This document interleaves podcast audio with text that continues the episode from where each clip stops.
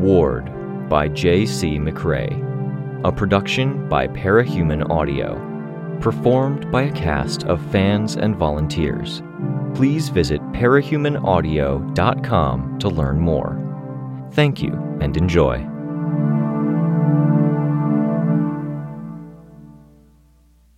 Arc 2 Flare, Chapter 7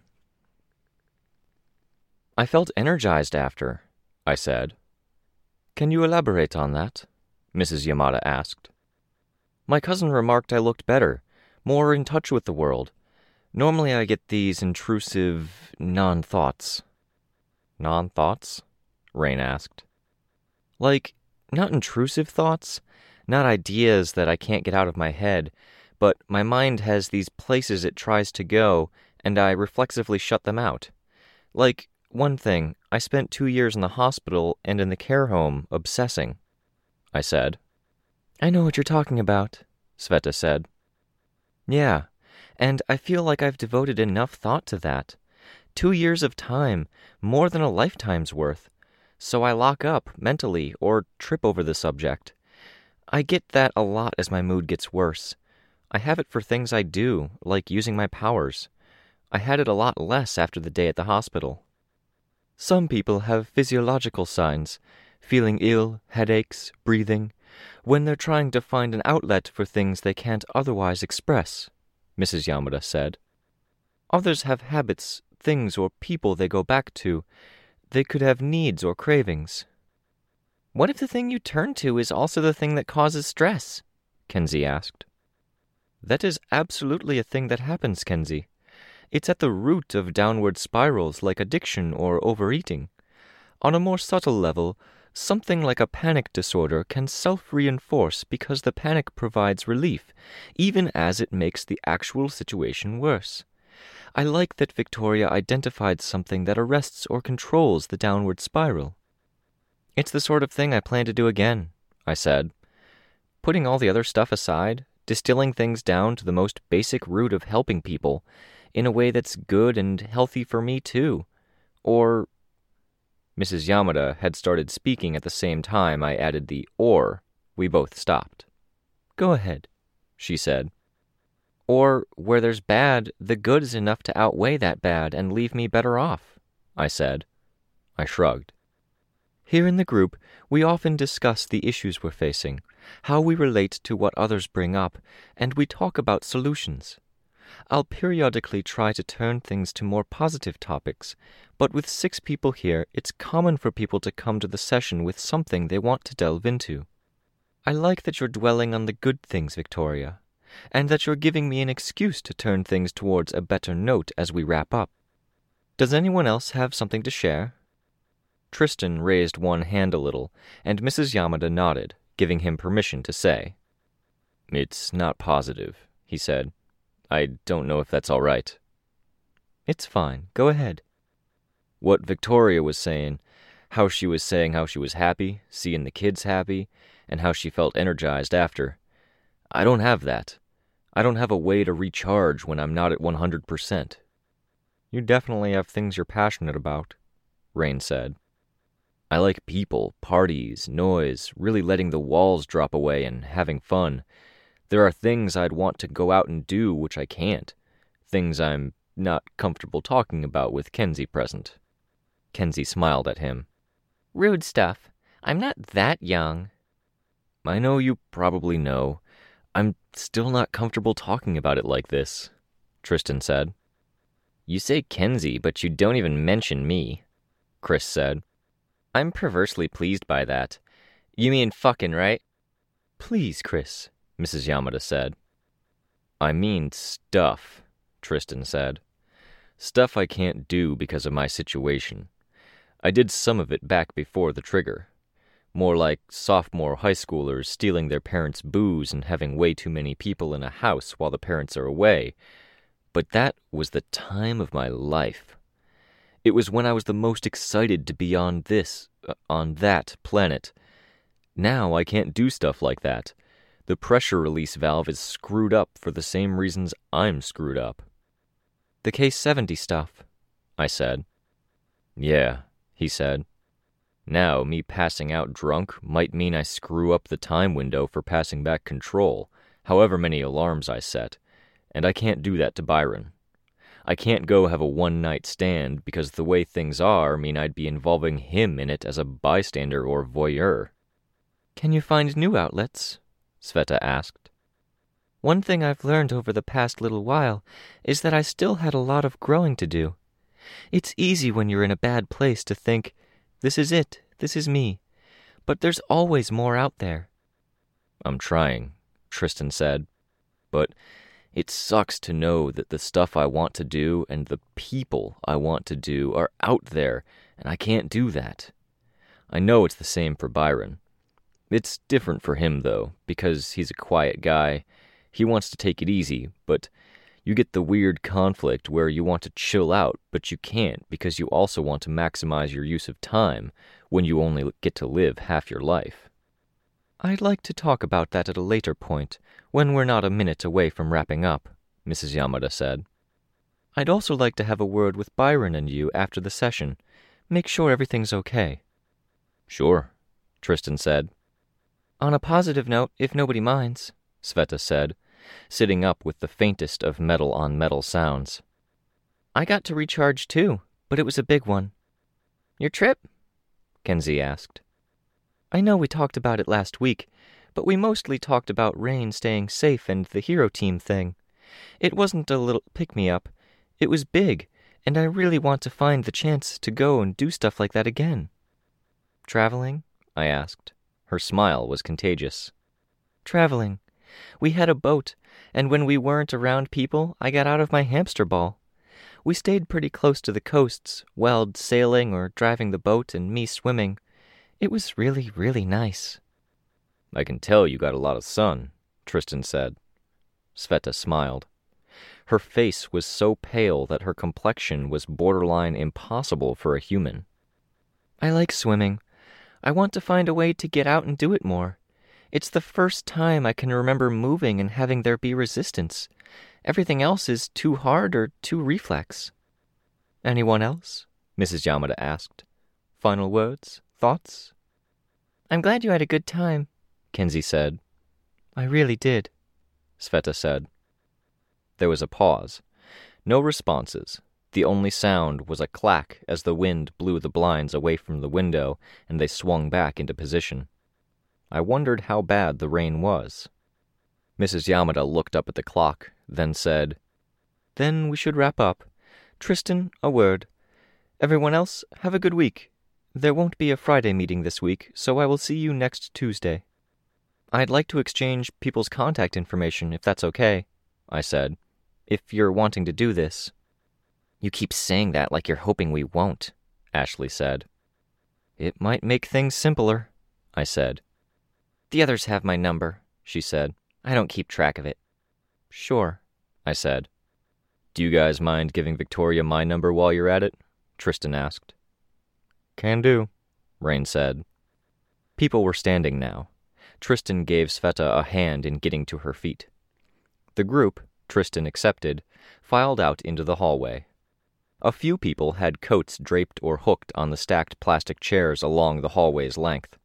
I'd left my bag on the ground. I pulled my phone out before I slung it over one shoulder. A message from Crystal, asking if I was coming home for dinner. Pass me your number? Rain asked. His phone was as battered as he was, with a crack running down the case. I thumbed through the concentric rings, put my thumb on the phone number and profile information, and then flicked it in Rain's direction. Got it, he said. His info appeared on my phone at the top edge. It was soon joined by Tristan's, then Kenzie's, and Ashley's, near simultaneously. Kenzie's name was framed with colorful symbols. Chris's and Sveta's were the last to appear. Rain had handled sending me Sveta's, Ashley's, and Tristan's, it seemed. Ashley was pulling on a raincoat, and Sveta's hands were clasped in front of her. Sveta might have sent me hers without using her hands, now that I thought about it. It was possible she had a phone in her suit. I glanced back into the room to see if Mrs. Yamada had anything she wanted to convey with a look or gesture. Instead, I saw her talking to someone who wasn't Tristan. Byron had black hair, shorter than Tristan's, slicked back with something that shone in the room's lights. He wore a jacket, black v neck shirt, and jeans. The contrast between him and Tristan in everything but facial features were striking. Tristan had been bright haired, his top and shorts all about contrasts with light and dark, color and lack thereof. He'd brimmed with confidence. Byron didn't. He looked distinctly uncomfortable. His hands in his jacket pockets, shoulders forward, a look of concern on his face. The muted gray blue of his jacket, the black v neck shirt, the jeans. There weren't any of the intentional contrasts I'd seen in Tristan. Are we going to wait for Tristan and try to have a quick chat about things? Rain asked. I have dinner, Kenzie said. She looked at me. I try to have dinner with my parents every night. We're trying to reinforce that normalcy. Is that going all right? Sveta asked. It's going, Kenzie said. She smiled. Which is better than the alternative. I'm all peopled out, Chris said. Most of you guys are better than some, but I'm done for now. That's a good enough reason to put it off, then, Rain said. He gripped the doorframe, leaning into the room a little. I heard Mrs. Yamada's voice stop. Yes? she asked. Wanted to let Tristan and Byron know we're heading out. We're not meeting today. Okay, Byron said. He'll have heard you. He sounded different, even. Quieter, in the way people talked if they were sure they'd be heard regardless, if they didn't care, or, on the other side of things, if they knew they wouldn't be listened to. We'll hang out, Rain said. You and me. We'll do something soon. Okay. How's Erin? She's good, Rain said. I could invite her to come with. I wouldn't mind.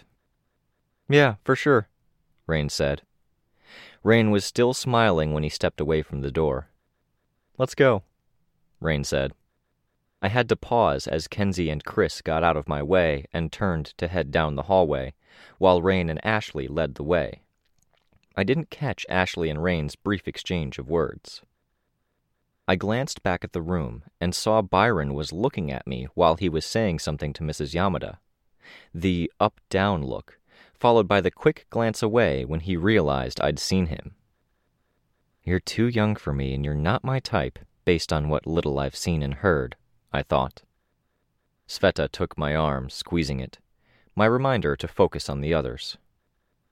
You're okay, Sveta said, squeezing harder for a moment. You can talk. You seem to be doing okay yourself, I said. I'm great, she said. Today was a good day. We walked to catch up, and I could feel Sveta periodically leaning harder on me as she worked to maintain her stride. For all that she was in there, no doubt pulling on multiple components and relying on intricate machinery, she managed pretty darn well. A little less so on the stairs to the ground floor, but I gave her my arm and plenty of support, and she did okay. She hugged me with enthusiasm as we walked the five feet from the stairs to the side door, where the others were waiting under the rectangle of roof that jutted out from the side of the boxy building. I'm going, Chris said. Bye. Bye, Sveta said, amid a few other scattered responses. I raised one hand in a token wave. Chris removed his headphones as he walked away, stowing them in one pocket of his cargo shorts. He didn't use an umbrella or wear a raincoat. He seemed content to get rained on. Kenzie had a blue raincoat with duffel coat toggles on the front, and was standing a bit in the rain, head bent over her phone. Ashley stood on the sidewalk, her hood up. Rain had settled for an umbrella, but hadn't opened it yet. I'm walking to the bus station in Webster, Rain said. Normally Tristan, Sveta, and I walk that way. I can head that way, I said. I'll walk with you guys for a bit. I'll come, Kenzie said, not looking up from her phone. There's still some time before dinner. You sure? Sveta asked. Yep. Kenzie looked up from her phone. And Ashley? I asked. She didn't reply, turning away to look down the length of road. She turned around, looking the other way. In that moment, a car appeared. I've got a ride, she said. Spending time with the old guardians? Sveta asked. I didn't miss the word choice, the forced cavalier attitude. Awkward. I try to get as many of my appointments into the same day as I can, Ashley said. It's nuisance enough to have my day disrupted with this inanity. I don't want it taking over my weeks. We're inanity, are we? Rain asked. You can be, Ashley said. Checkups and tests, therapy, group therapy, being supervised without it being official supervision, interviews, prosthetics tune ups. It becomes inane. It's all for good reasons, Sveta said. I'd do better without all of the distractions, Ashley said. She looked at me, and she did the up down assessment too. It was somewhat different from what Byron had done. I look forward to learning what you have to teach. It was nice to meet you, I said. I wasn't sure if I was lying, but it seemed like the thing to say. She walked down the little dirt path that extended through the grass from the building's side door to the road. A black sedan. She opened the back door, climbed in, and closed the door with more force than was probably necessary. I have so many questions, I said. Weld's kind of dad figure was the director in charge of the Boston PRT, Sveta said. He was also kind of in charge of looking after Ashley because her town was so close to Boston. Making sure she didn't do too much damage? I asked. Yes, and gradually trying to get her used to the idea of cooperating with the good guys, making sure she was staying reasonably healthy. They reached out regularly, letting her know there were better options, Except that Ashley was a different Ashley. Yeah, I said. She's going to be on your team? Yeah, Sveta said. I didn't have a response for that. She squeezed my arm. I spent a lot of time with a lot of people who never got a chance, Victoria. I feel like it's my duty to give her one. I drew in a deep breath, then sighed. I don't disagree. But you don't wholly agree either? Rain asked. I believe in second chances. Not necessarily in every circumstance, though, which seems to be the direction a lot of people are going. We should walk, Rain said. The sooner we get where we split off in different directions, the earlier Kenzie can head back to her parents and make it on time for dinner. Yes, please, Kenzie said, still looking down at her phone. Sveta had an umbrella, I held it so Sveta could walk while leaning on me, the two of us sharing it. There weren't many cars on the road, and even with the overcast sky making it rather dark out for the late afternoon, there weren't many lights on either. The route we were walking put us on a long stretch of road with small businesses and restaurants on either side. Most of the illumination came from store signs in bright colors that were reflected in the puddles. I didn't get a great read on Chris, I said, He's the other big set of question marks. I like Chris, Kenzie said, without looking up. He's crazy smart about some things and adorkably stupid about others. He's hard to figure out, but when he lets you in, it makes you feel special. She said something like that with no compunctions, no reservations. I almost envied her. Sveta reached out and placed a hand on top of Kenzie's hood. It would be unfair to share Chris's story when he didn't want to share it himself, Victoria. I only said what I said about Ashley because she's open about it. In fairness, I wasn't asking or prying, I said. I was remarking. Remarking with a question mark at the end? Rain asked. Inviting an answer, but not pressing for one, I said. I can drop it. Okay, Kenzie said. She put her phone away. All caught up. Stir fry for dinner. I'm going to pick up broccoli, and my workshop is warming up for later. You've got a workshop, like a proper tinker, I said. Absolutely, Kenzie said, dead serious. Are you hiding a jetpack inside that raincoat? Or are those rocket boots?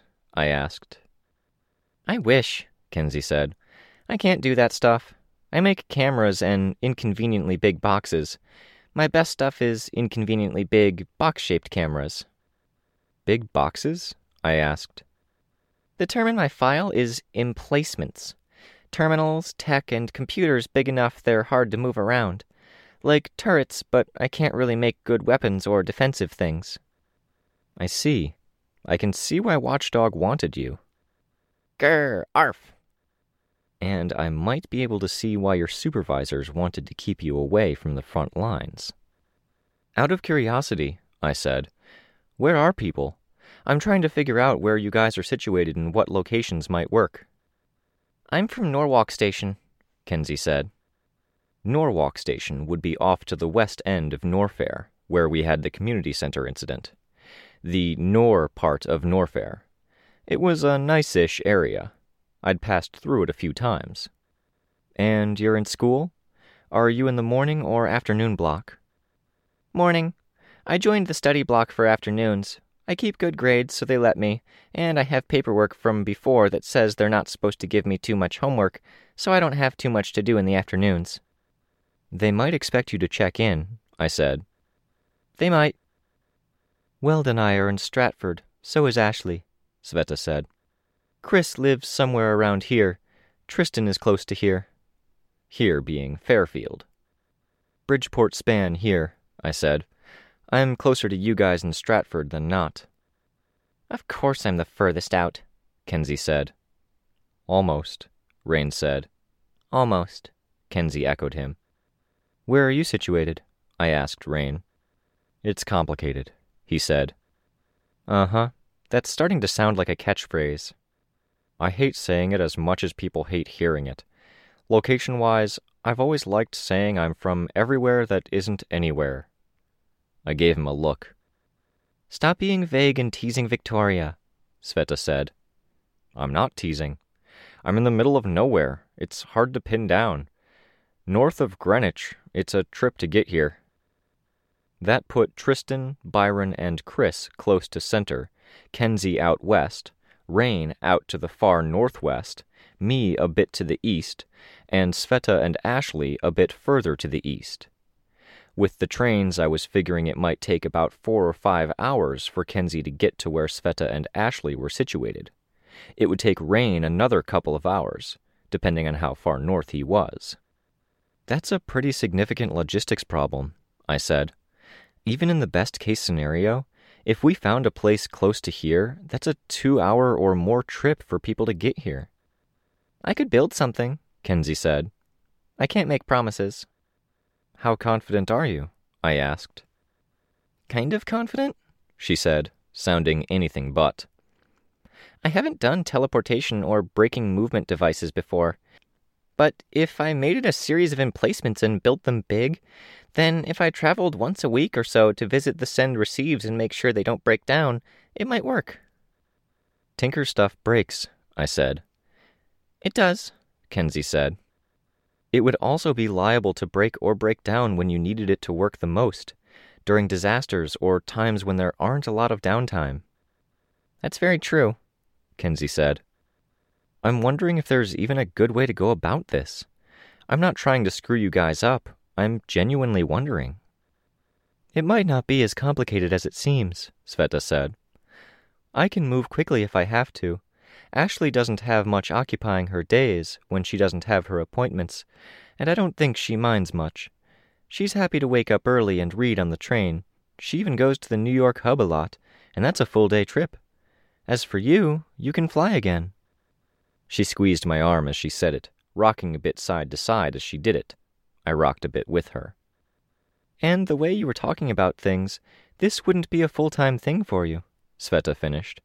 Her enthusiasm had risen as she talked, and only dropped with that last part. Maybe, I said. It seems you'd want a location that was closer to Kenzie and Chris then, closer to Rain. Yeah, Rain said. He was looking around a fair bit. I don't mind the trips either. You okay? I asked him. Yeah. Forgot for a short while that I have an attempt out on my life. I really should dwell on it more, to be safe, especially with Kenzie in tow. I can hold my own, Kenzie said. It's an attempt on my life, Rain said. Lives could be lost. I don't want yours to be one of them. I would feel insanely shitty if you jumped in to help and you got hurt or killed. Insanely? Yes. Okay. I'm going to call my ride, I think. See if she can catch me en route instead of me going to her, Rain said. She? Erin the lady friend? Kenzie asked. Erin the friendship I'm not going to mess with, Rain said. He pulled out the phone and stepped a bit away, walking at the road's edge instead of on the sidewalk. We reached an intersection, and Rain stepped away, one hand to his ear while he held the phone to the other. His eyes roved, looking at nearby rooftops and the dark spaces between buildings. The building at the corner of the intersection was a bar, and a group of ten or so people were standing outside smoking. The place and the people smelled like the cheap alcohol that was barely a step above moonshine that was being sold on the cheap in a lot of places. Made to fill a need, now a surplus, with cheap, shitty beer available to fill the need instead. Their attention was on Sveta. Hey! one called out. She glanced at them, then set to ignoring them. I took her cue. Hey! the guy called again, drawing out the word. Hey, you with the paint! Whatever you're going to say, I've heard it before, Sveta said. What the fuck's going on with you, huh? What's wrong with you? He called out. I turned my head to look at him. Sveta squeezed my arm, then shook her head a little. Hey, you're weird, he called out. You're freaky. The light changed. We crossed, Rain trailing a bit behind, still on the phone, periodically responding. He shot the guys a dark look. I don't like it when people are mean to you, Kenzie said. Thank you for that, Sveta said. And thank you, Victoria. I know you probably wanted to say something. I'm glad we didn't make it into a thing. Does it happen a lot? I asked. Some. It beats people running away and screaming, and the running and screaming part beat people dying because of me, Sveta said. This is an improvement. Things will improve more in the future. I believe that. Yeah, I said. Me too.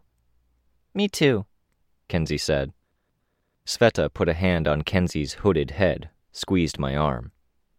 My ride's here, Rain said, catching up with us, waving at a distant vehicle with its headlights on. I got a better view of it as it pulled up beside us. It wasn't a pretty vehicle, a van with rust around the right headlight. We've got a good long drive back. Was good seeing you guys. Good to meet you, Victoria.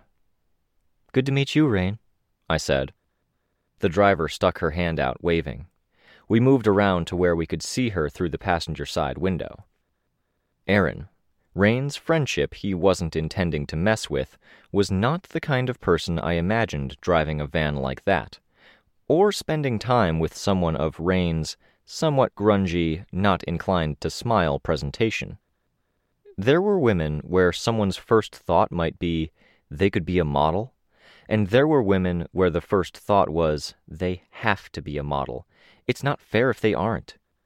She was the latter.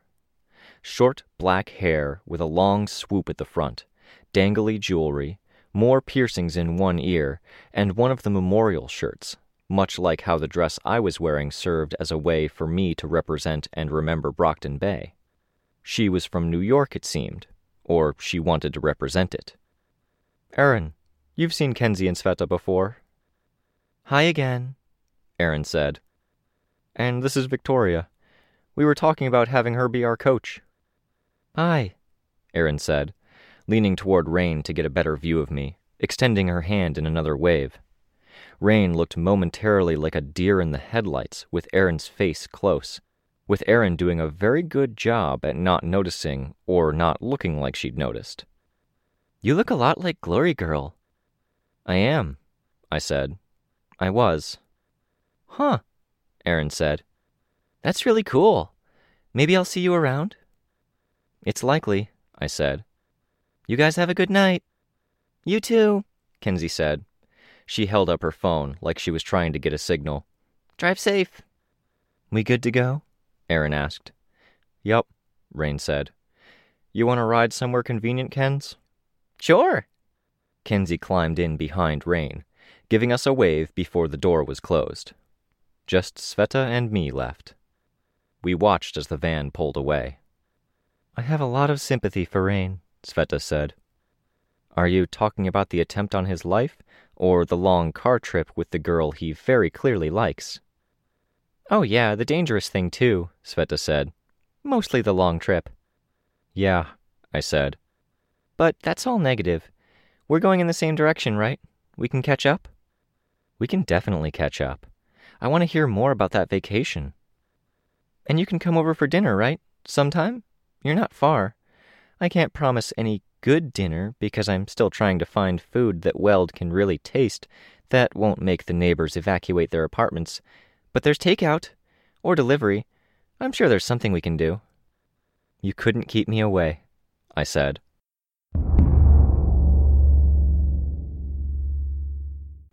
Sleep eluded me. I stood on the balcony. I stared out at a city without nearly enough lights or light in it, a jagged and incomplete skyline, and I tried to shake a persistent melancholy I couldn't put my finger on. The day had been a good one. My friendship with Sveta rekindled, with Sveta doing as well as I could hope for, possibilities for the future, interesting puzzles to work out, and I'd been able to do favors for people I cared about. A part of it was the therapy. It was strange to be in a place mentally and emotionally where therapy had a cost to it, in a way. The voice of Mrs. Yamada and the tone of the conversations reminded me of the darkest period in my life. Those reminders were probably responsible for the nightmares that had torn me from sleep. Maybe it would be good if I called the new therapist, a new voice. It wasn't the nightmares that kept me from getting back to sleep but a restless, nagging feeling. I liked problems I could decisively solve, things I could tell myself I had answers for, something I could handle in the dawn, and then I could go back to sleep. The feeling that had settled with me wasn't that sort of answerable question. It was the restless nagging that had me carefully and slowly open the sliding door of the balcony, step into the living room, and gather some things a bag with my wallet and things, fresher clothes, the mask I'd worn for the broken trigger incident. I went flying, and my destination wasn't one that would answer the nagging feeling, but one that could answer the other, more concrete questions. With luck, I'd be able to distract myself. There were cities and areas I'd considered for the therapy group's expedition. Ones in need, ones I knew didn't fall neatly in one jurisdiction or another. I used the highways and major roadways as my waypoints, so I wouldn't pass them or find myself flying too far north or south. The sun was rising by the time I reached the first, Sherwood span. Too low a population, I could tell right away. Too many farms, the houses too spread out. It took me twenty minutes to reach the next. The area was slow to wake up, which was a surprise given the amount of construction sites I could see from above. Usually the work started first thing.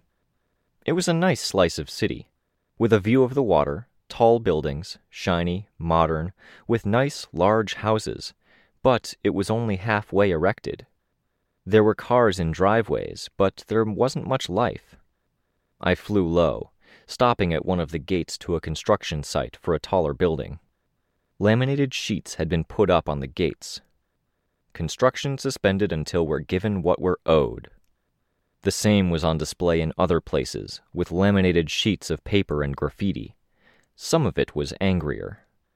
I was reading a very bold, large bit of text about how certain people should be choking on cocks when I saw I had company standing in the corner of my field of view a cape. I turned to face them. Not anyone I recognized. A man in armor with spikes on it. Plate mail and plate armor was hard to get done right, especially in this modern day. He carried no weapon I could see. Spiky plate armor wasn't exactly original or new either. He didn't say anything or do anything, but he was holding a piece of paper. I approached him, my force field up. He didn't budge. When I was in arm's reach, he put his gauntlet toward me, paper in hand. I dropped my force field to take it. What's this? He wasn't someone who sounded more intimidating from the inside of a helmet. His voice was very normal as he said, We saw you fly in, we discussed, we called some people, this is our message for you. Got it, I said. I looked around. Quiet town. When my head was turned, he reached for my throat. I put my force field up, and I knocked his hand aside. Forcefully enough, I almost put him on his ass. The sound rang in my ears. Our town, he said. That said, he trudged off. I watched him go, and then I walked in the opposite direction. People were watching from doorsteps with coffee in hand, or standing by cars now. I didn't want to back down or look weak, not if this was possibly a place I might be visiting with any regularity, so I walked slowly, like I wasn't bothered. With all that in mind, I still stopped in my tracks when I read the note. Turn around and fly home, glory hole. T.T. They'd asked around, huh? I folded the paper up, and I held the folded square as I walked, thinking, observing. A slice of city, paralyzed, a clear villain presence. The guy with the spikes might have been Cleat, a low tier cape with some background in fighting rings and mercenary work. Unlike most in fighting rings, he'd never found enough success to get traction in other circles, ironically. I'd left Brockton Bay in the middle of a situation, or I'd been taken from the city during. I'd put in the hours and put heart and soul into trying to combat the badness that was taking over the city, and at the end of the day, I hadn't ever enjoyed a resolution to that situation. I'd never felt like I'd made enough of a difference in the end result. It was tempting, the idea of coming here to a place like this and somehow completing that journey or using a success here to convince myself I could have made a proper difference if I'd been given a chance. But this wasn't about me. It was about those teenagers and kids in Yamada's group. A sign was erected by one construction site. It was covered in graffiti. Cedar Point Apartments was written at the top, but Cedar had been covered in paint, and Hollow had been written in its place. Cute, and from some cursory investigation, the rebranding had been performed elsewhere throughout the district. Graffiti and other signs of anger were clear as day, much of it vile and senseless. Did I really want to pit those kids against this? They might give it a shot, and if it was insurmountable, Mrs. Yamada might be happy, and if it was surmountable, everyone would be happy. I wasn't sure. I looked at the graffiti, getting a sense of the atmosphere here. Vulgarity, vulgarity, obscenity, drawing of vulgarity, hate, anger, vulgarity, possible gang tag. Hollow Point appearing again. I stopped in front of another piece of graffiti. It wasn't crowded in with anything else, so it stood out, almost a piece of art in how it was spelled out on a ruined wall, half toppled. This is how things are now. I had the paper in my hand. I had my doubts, but the nagging feeling ceased being nagging and became acutely clear as I looked at the statement. Fuck that, I said.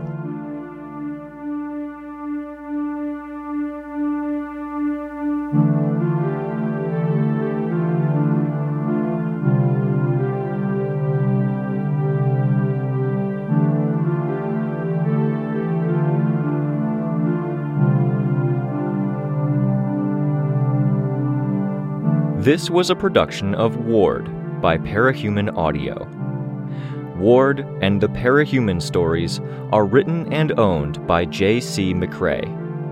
You can find the original text and support the author at parahumans.net. For more of the Ward audiobook, as well as other community works, please visit parahumanaudio.com. Music for this chapter was by Eric Toribio. Find out more at erictoribio.com. Editing by Elliot Diebold. Narration by Robert Rain Ramsey. Find more of their work at our website. Thank you for listening.